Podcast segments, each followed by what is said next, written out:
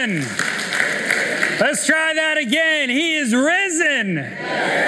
Amen. I don't know about you, but this is good news this morning and every morning that Jesus Christ did not stay in the grave. He rose again to give you and I hope today. I hope that you have felt welcome at Cypress Creek Church. My name is Jose. I have the privilege of serving as the lead pastor, and I want to welcome all of you into this place. We are a group of imperfect people following the one and only perfect Savior, Jesus Christ. También les quiero dar la bienvenida a nuestros amigos que hablan español. Ya tenemos la traducción y espero que se sientan en casa. This is your home. We have an exciting thing planned every Easter. It's a little different. We're a little different, some think.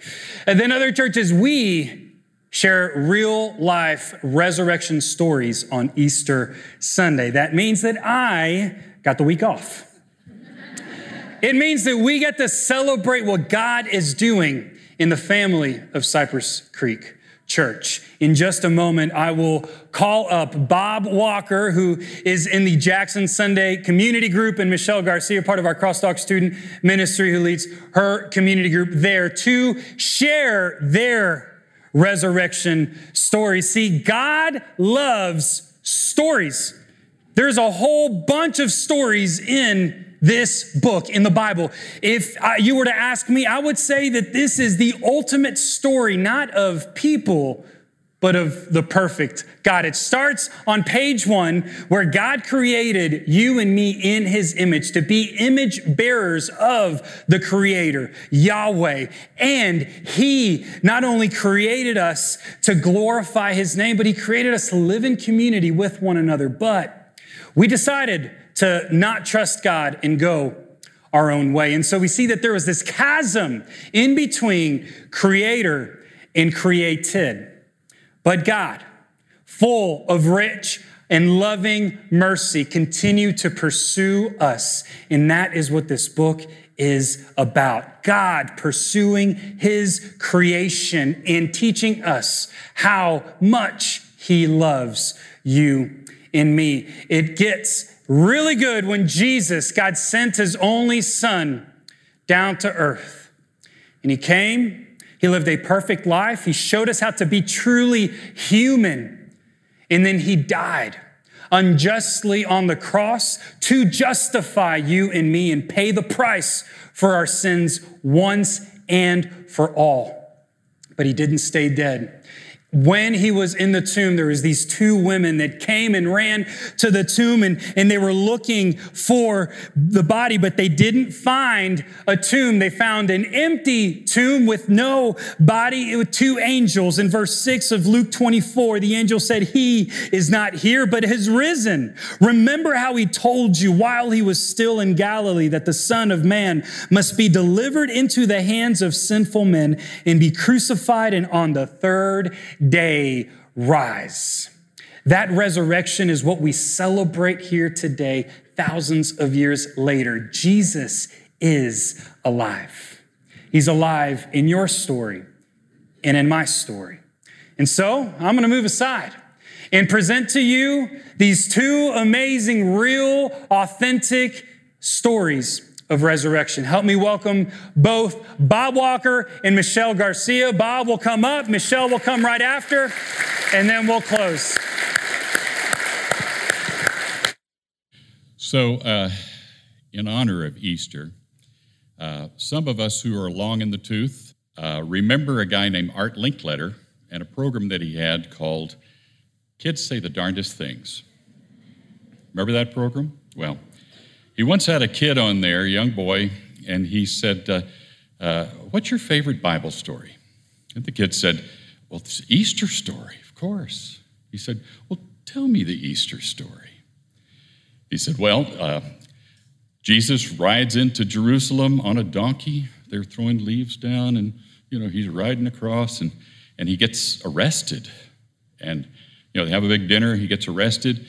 Uh, they judge him. Uh, they they whip him, they crucify him, and then they put him in this cave and rolled a stone in front of it.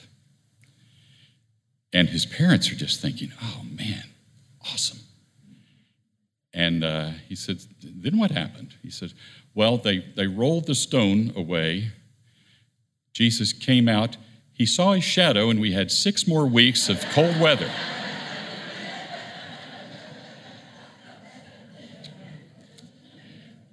Seriously, uh, good morning. Buenos dias. Uh, pray with me, would you?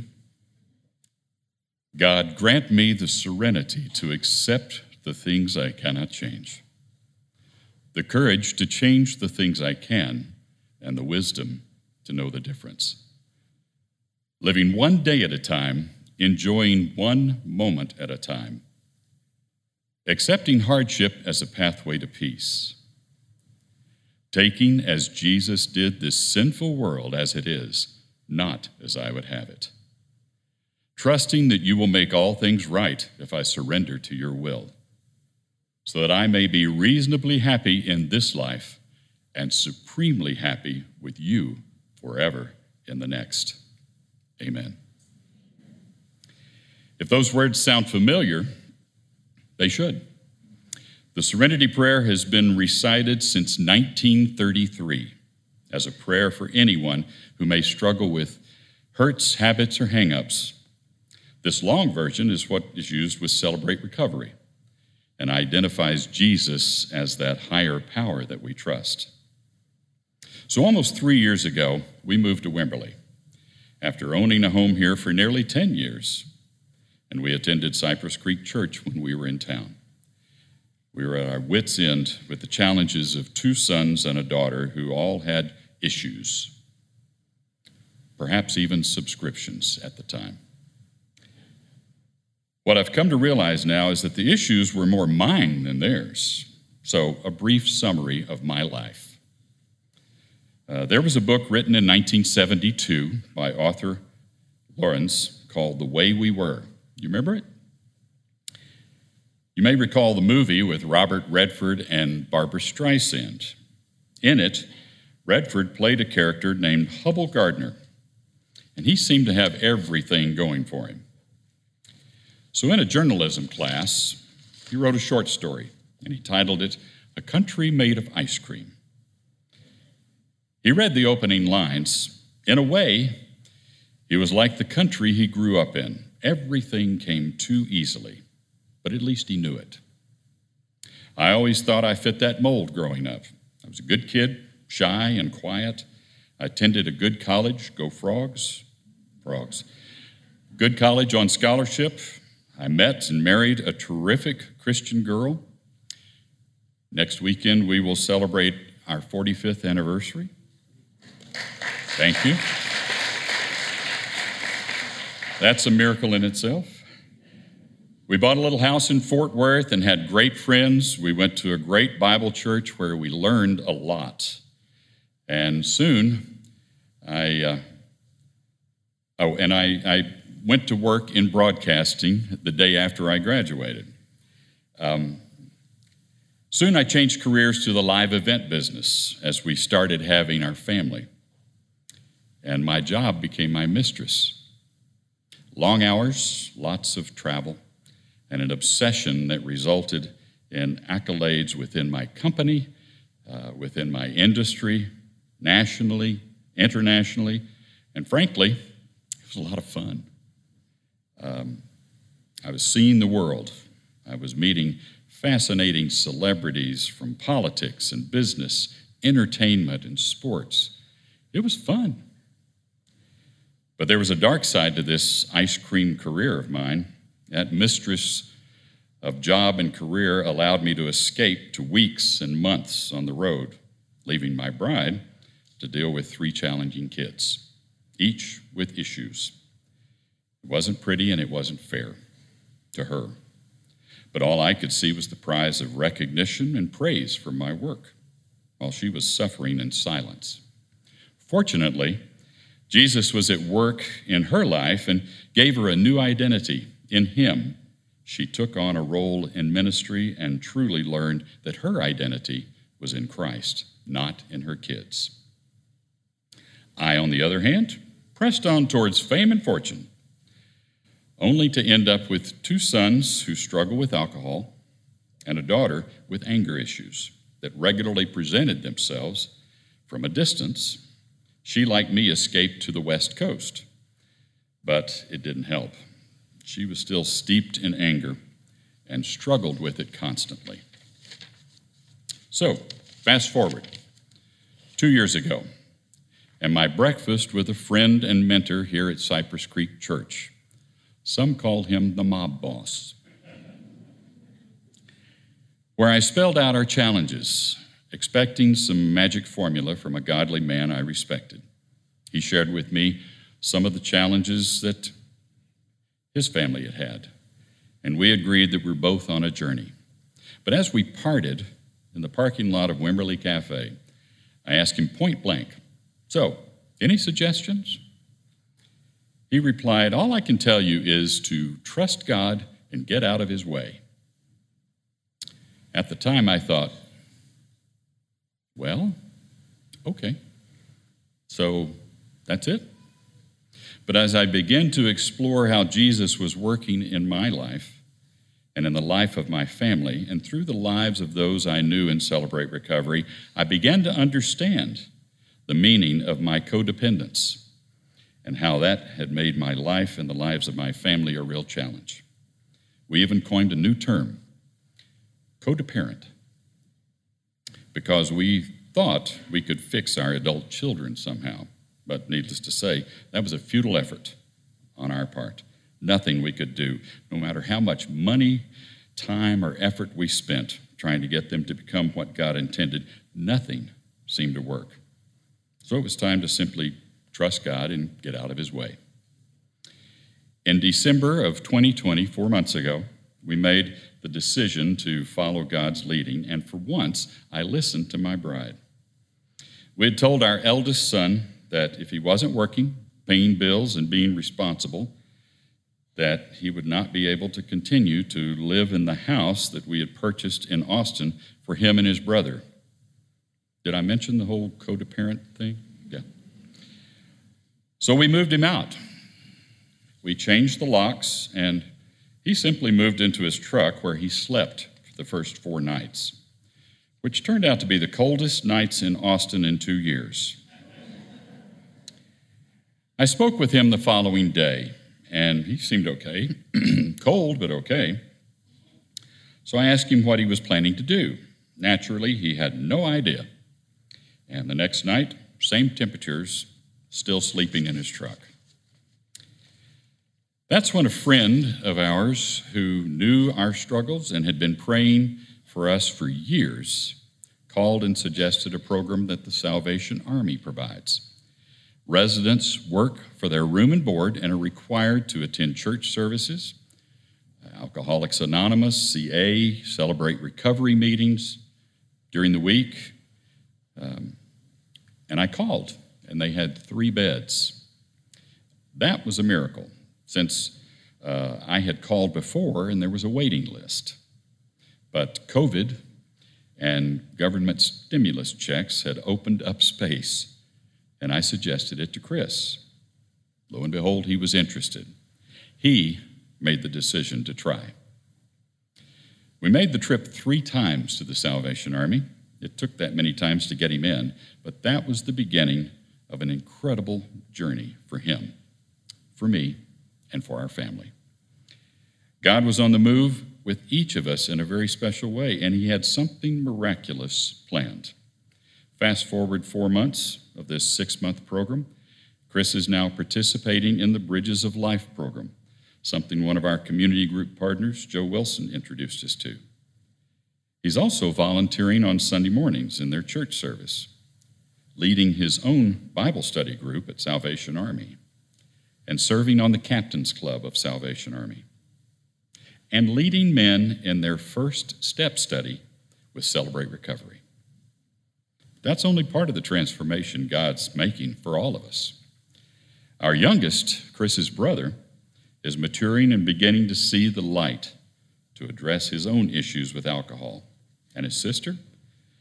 Well, she moved out of Portland, thankfully, to find some real peace and joy in Ohio. Her anger seems to be under control for the first time in a long time. Real miracles, to say the least. For Karen and I, we're feeling blessed to see transformation in their lives and our own. As we were discussing this, and I mentioned the changes I've seen in our children, she made it clear that she's also seen changes in me. And to see how two plus decades of prayer is bringing about changed lives in our children and in us, one day at a time, one moment at a time, and to think it all began with simply trusting God and getting out of His way. Thank you.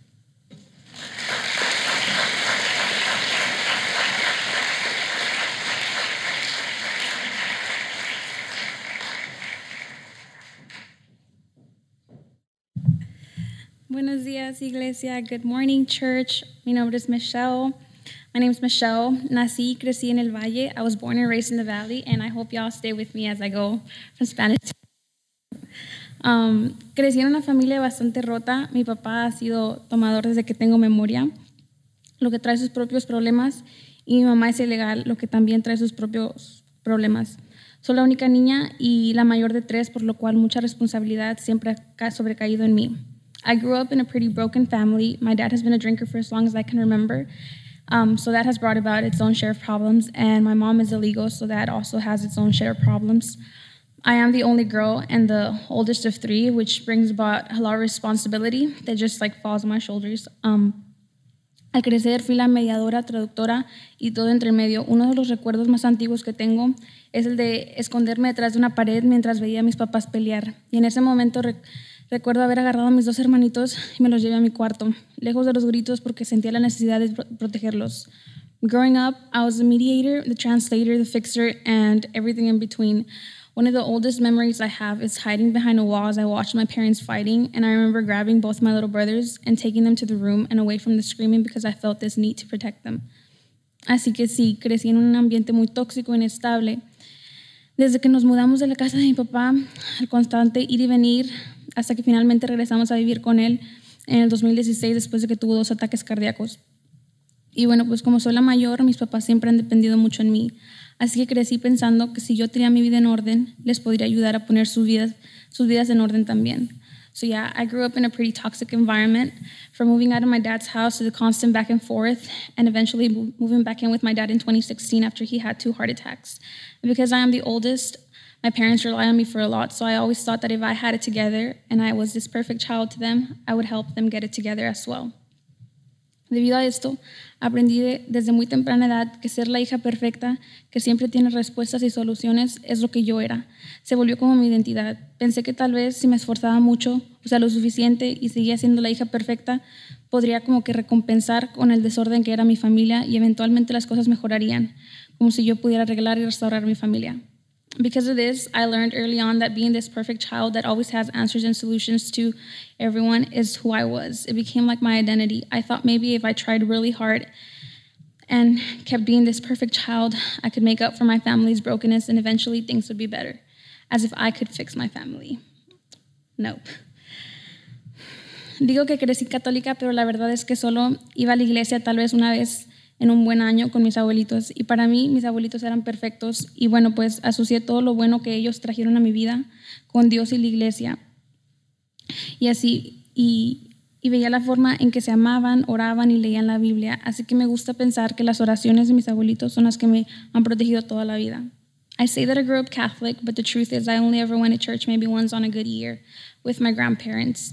And to me, my grandparents were perfect. So I, I associate all the good they brought into my life with God and the church because, because of the way that I saw them love each other so well and prayed and read scripture. So I like to think that my grandparents' prayers are the ones that have kept me protected all my life. Avanzando hacia el primer año de la universidad, sentí que yo era, ya, ya lo había logrado porque me había salido finalmente de mi casa y y había salido de la ciudad. Finalmente había dejado atrás esa ciudad y todo lo malo que era parte de mi pasado. Y bueno, yo nunca fui parte de ninguna iglesia o ministerio, pero por alguna razón, cuando llegué a la universidad sentí la necesidad de buscar y ser parte de una iglesia. Así que comencé a ir de iglesia a iglesia buscando, para, pero nada realmente se sentía bien. Luego llegaron las vacaciones de invierno y pues regresé a casa. So fast forward to freshman year of college, I felt I, I feel like I had it. I felt like I had it made. I had finally left my hometown and all the bad behind. And because, and back home, I had never really been involved in a church ministry. But for some reason, when I came to college, I felt this need and tug in my heart to get involved in a church or something. So I started church hopping, um, but nothing really felt right. And then came winter break, and I just went back home. El día después de que mis hermanitos regresaron a clases, mi mamá recibió una llamada de la policía del distrito escolar diciendo que uno de mis hermanos estaba en problemas y que tenía que venir de inmediato. Y como mi mamá es ilegal, no le gustaba manejar a menos que realmente tu- tuviera que hacerlo. Y como yo estaba ahí, pues yo manejé. The day after my brothers went back to school, my mom got a call from the school district police saying that one of my brothers was in trouble and she had to come immediately. Because, of, because she's illegal, she doesn't like driving unless she really has to. And since I was around, I drove. Me di cuenta de que una camioneta nos seguía prácticamente desde que salimos de casa y finalmente se lo señalé a mi mamá cuando estábamos llegando al estacionamiento. En el momento en que nos bajamos del carro estábamos completamente rodeadas. Así que alguien se acercó a ella y comenzaron a pedirle nombre e identificación y obviamente no tenía nada, por lo cual de inmediato le empezaron a arrestar. Todo, todo esto sucedió tan rápido que yo todavía estaba del otro lado del carro y tan pronto cuando como me moví, todos los que nos rodeaban nos apuntaron sus armas. Y yo siendo completamente ingenua a lo que estaba pasando, corrí hacia mi mamá y la abracé mientras le encadenaban los pies. I noticed the truck following us pretty much as soon as we left home, and I finally pointed this out to my mom when we were driving into the parking lot. I parked, and as soon as we were getting out of the car, we were completely surrounded. They came up to her and started asking her for name and identification, and obviously she doesn't have anything, so they immediately started arresting her. This all just happened so fast, and I was still on the other side of the car, so as soon as I moved, um, everyone that was surrounding us pointed guns at us. I was completely naive, so I ran to my mom and hugged her as they were chaining her feet. Estaba llorando histéricamente en ese momento mientras se la llevaban y realmente no podía pensar. Todo sucedió tan rápido que mi cabeza no lo podía procesar. Mi papá no estaba en, la ciudad y mis hermanos estaban en la escuela, así que yo estaba sola y recuerdo que le preguntaba a Dios, ¿qué hago ahora? O sea, ¿qué, qué hago? Recuerdo que fui a la iglesia más cercana en ese momento y todas las puertas estaban cerradas. Estaba llorando y tocando en todas las puertas para intentar entrar o que alguien me dejara entrar. I was crying hysterically in that parking lot as they drove off with her, and I genuinely couldn't think. It all happened so fast for my head to process. My dad was out of town and my brothers were in school, so I was just alone. I remember crying out to God, like, what do I do? What do I do now? And I remember going to the closest church I could find, and all the doors were locked. I was trying and knock, I was crying and knocking at every door, trying to get in or just to find someone to let me in, but nothing. Pero bueno, como soy la que siempre tiene toda su vida en orden y siempre sabe qué hacer, pues me saqué las lágrimas y fui a recoger a mis hermanitos de la escuela. Y lo primero que me dijo fue, ¿por qué me recoges tú? ¿Dónde está mi mamá? Por primera vez no tuve respuestas. Luego fuimos a recoger, a recoger a mi otra hermana de la escuela y otra vez un sinfín de preguntas a las cuales no les tenía respuestas. But anyways, I am the one that always has it together. So I wiped my tears and got it together and went to pick up my little brothers from middle school. My little brother from middle school. And the first thing he said as I was driving to pick him up was, "Why are you picking me up? Where's my mom?" For the first time, I didn't have answers. And then we went to go pick up my older brother from high school. And again, all these questions. And you know, I always have the answers, advice, and solution for them. But this time I had nothing. Y bueno, pues eso, eso puso mi mundo patas arriba. En ese momento estaba listo para regresarme y hacer todo lo posible para aliviar y ayudar la situación en casa y, sim- y simplemente permanecer cerca de mi familia.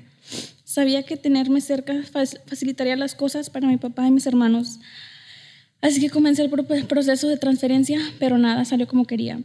Anyway, so that kind of flopped my world upside down. At this point, I was ready to transfer out of Texas State and come back home and do anything I could possibly do to help and alleviate the situation at home and just stay close to my family. I knew having them around would make things, having me around would make things easier for them, for my dad and my brothers. So I started the transfer process, but nothing went my way.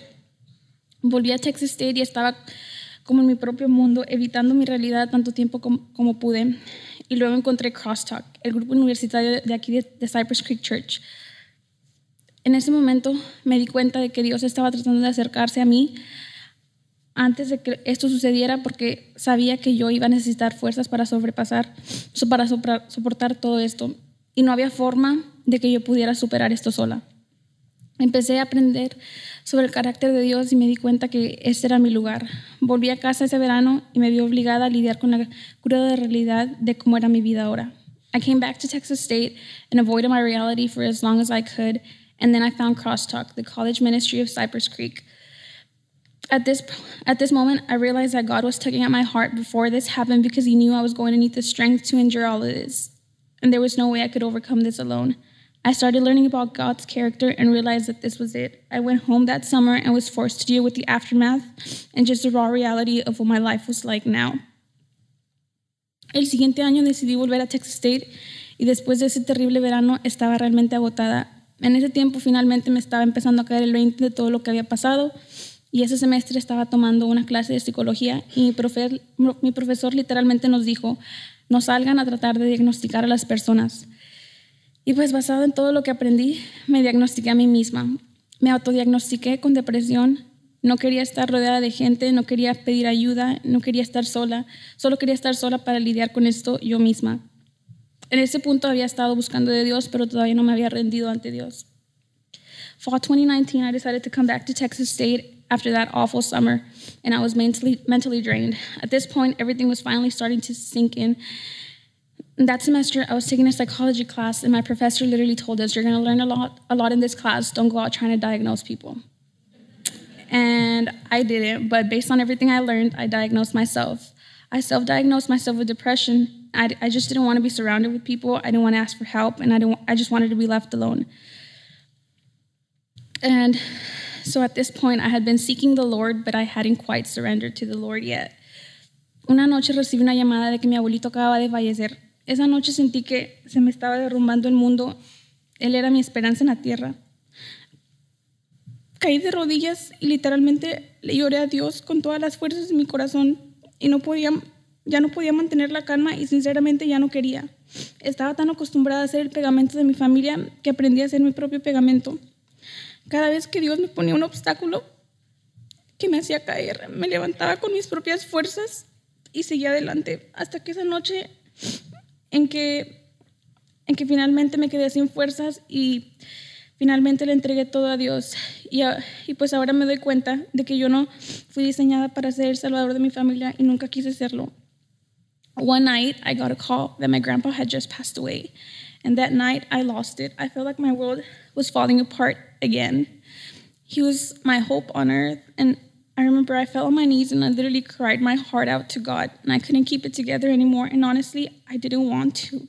I was so used to being my own glue and the glue of my family that I the glue of my family that I learned to be my own glue. And every time God broke me, I glued myself back up, wiped my own tears, and kept going until that night when I finally was out of strength and I finally gave it all to God. I surrendered, and I now realize that I was never meant to be my family's savior, and honestly, I never wanted to be. La paz que vino después de que finalmente me rendí ante Dios es lo que me mantiene de pie ahora. Me encontró ahí mismo en mi sufrimiento. Fui como un cálido, fue como un cálido abrazo. Me restauró, me di cuenta de que tenía dos opciones. Podía dejar que todos mis problemas me siguieran consumiendo o podía dejárselo a Dios y rendirme ante Él. The peace that came after, after I finally surrendered, is what keeps me sane. He met me right there and then. It was like a warm hug. He restored me. I realized that I had two choices. I could let it all consume me and overwhelm me, or lay it down and surrender. Sin embargo, aquí está la cosa. Solo porque me rendí no significa, me rendí ante Dios no significa que ya esto es todo ya. Ha sido a través de la obediencia y la disciplina que he podido llegar a muchas de estas realizaciones. Ser obediente a sus planes, como ahorita, si fuera por mí, no estaría aquí compartiendo. Pero cuando oré, me di cuenta de que esto no es para mí, es solo para su gloria. Cuando me rendí, oré para que, por favor, la tomara de mis manos y hiciera de mi vida suya. También me doy cuenta de que siempre oro, Dios, úsame para tu gloria. Y en mi mente oro esto con la intención de llevar a mi familia a llegar a conocerlo y de la, de la manera de que yo lo conozco ahora. Pero ahora mismo me está usando, está usando mi testimonio para su gloria. Here's the thing though, just because I surrendered doesn't mean that's it. It has been through obedience and discipline that I have been able to come to the, a lot of these realizations. Being obedient to his plans like this, if it were up to me, I wouldn't be up here speaking because I don't like public speaking. Um, but Uh, but when I prayed, I realized that this isn't for me. This is for His glory alone. When I surrendered, I prayed to please take it from my hands and make my life His. I also realized that I always pray, God, use me for your glory. And in my mind, I pray this with the intention of leading my family to come to know Him the way that I now know Him. But right now, He's using my testimony for His glory. Um, Job 36:15 dice, Para, pero a los que sufren, Él los libera en su sufrimiento, les habla en su aflicción. Job 36:15 says, But those who suffer, He delivers in their suffering. He speaks to them in their affliction. Y aunque todavía estoy en medio de esto, ahora sé que no soy autosuficiente, necesito a Jesús y es gracias a su gracia que he sido restaurada y gracias a su gracia ahora puedo compartir que hay un propósito en mi sufrimiento. Elijo ser obediente y sigo eligiendo caminar con Jesús porque nunca quiero sentir que estoy encerrada, no quiero estar encerrada al final de mi vida tratando de pasar la eternidad con Dios. Y como ese día en iglesia, y ahora sé que hay un lugar en el cielo con mis abuelitos para mí. Y bueno, pues aunque mi vida en muchos sentidos todavía está en ruinas, Él me ha restaurado y esta vez la base es estable. A pesar de todo, ahora, no, ahora puedo decir que Él es mi descanso en mi época de angustia. And although I'm still in the midst of this, I now know that I am not self sufficient. I need Jesus. And it is because of His grace that I have been restored. And because of His grace I can now share that there is a purpose in my pain. I choose to be obedient and choose to keep walking with Jesus because I don't know. I don't ever want to feel like I am locked out. I don't want to be locked out at the end of my life trying to spend eternity with Him and being locked out like that day at the church. I want to be welcomed in, and I now know that there is a place in heaven with my grandparents for me. So, although my life in many ways is still in shambles, He restored me, and this time the foundation is stable. And despite anything, I can now say that He is my rest in my season of distress. And I también quería compartir que el jueves mi mamá me habló y me dijo que ICE le vino a ella y le dijo que le quería ayudar, que le iban a ayudar a abrir un caso para que se pudiera quedar aquí en los Estados Unidos. Y eso es un milagro porque he hablado con muchos abogados y cada uno de ellos me ha dicho que, que no hay posibilidades. So I also wanted to share that um, on Thursday, my mom called me and she told me that ICE came to her and they were going to try to help her open a case so she could stay here in the US. And I think that in itself is a miracle because I've talked to multiple lawyers, and every single one of them has told me that there's no way for her to stay. And I don't think it's a coincidence. I know it's God. Thank you. Give it up one more time for Bob and Michelle.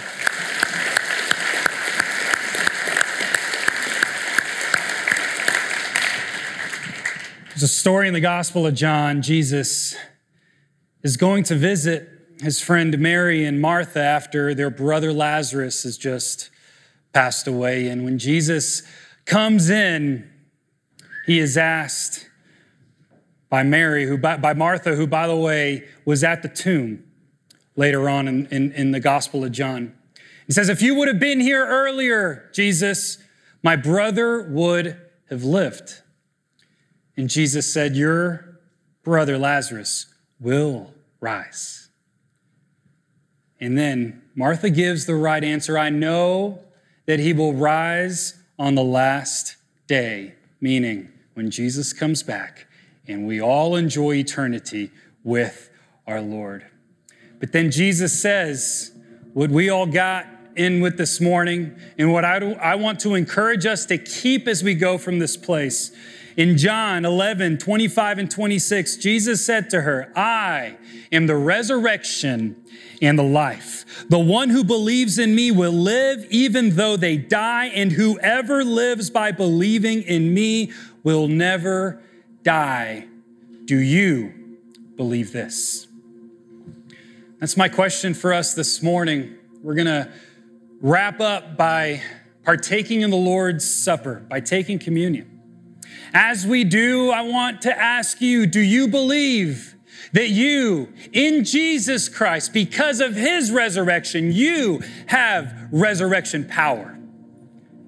In Romans 8, Romans 8, it says that the same Spirit, that the Spirit who raised Jesus from the dead, let's put it up on the screen, Romans 8. The Spirit of God who raised Jesus from the dead lives in you. And just as God raised Christ Jesus from the dead, he will give life to your mortal bodies by this same Spirit living within you. I don't know what your circumstances, I don't know what you uh, where you need hope in your life, but I can tell you that in Jesus you have hope. And I have hope. And so as we boldly come to the Lord's table, let's remember what that body represents, what the piece of bread represents the body of Jesus broken for us. The juice in the cup represents the blood of Christ poured out for our sins, fully covering all of our transgressions. And then let's look to the hope that we have in Jesus Christ. If you need one of those little cups, just wave your hand. We have ushers with, um, with cups coming around. And as we do so, I pray and hope that we experience the resurrection power that is available in Jesus Christ. Let us pray.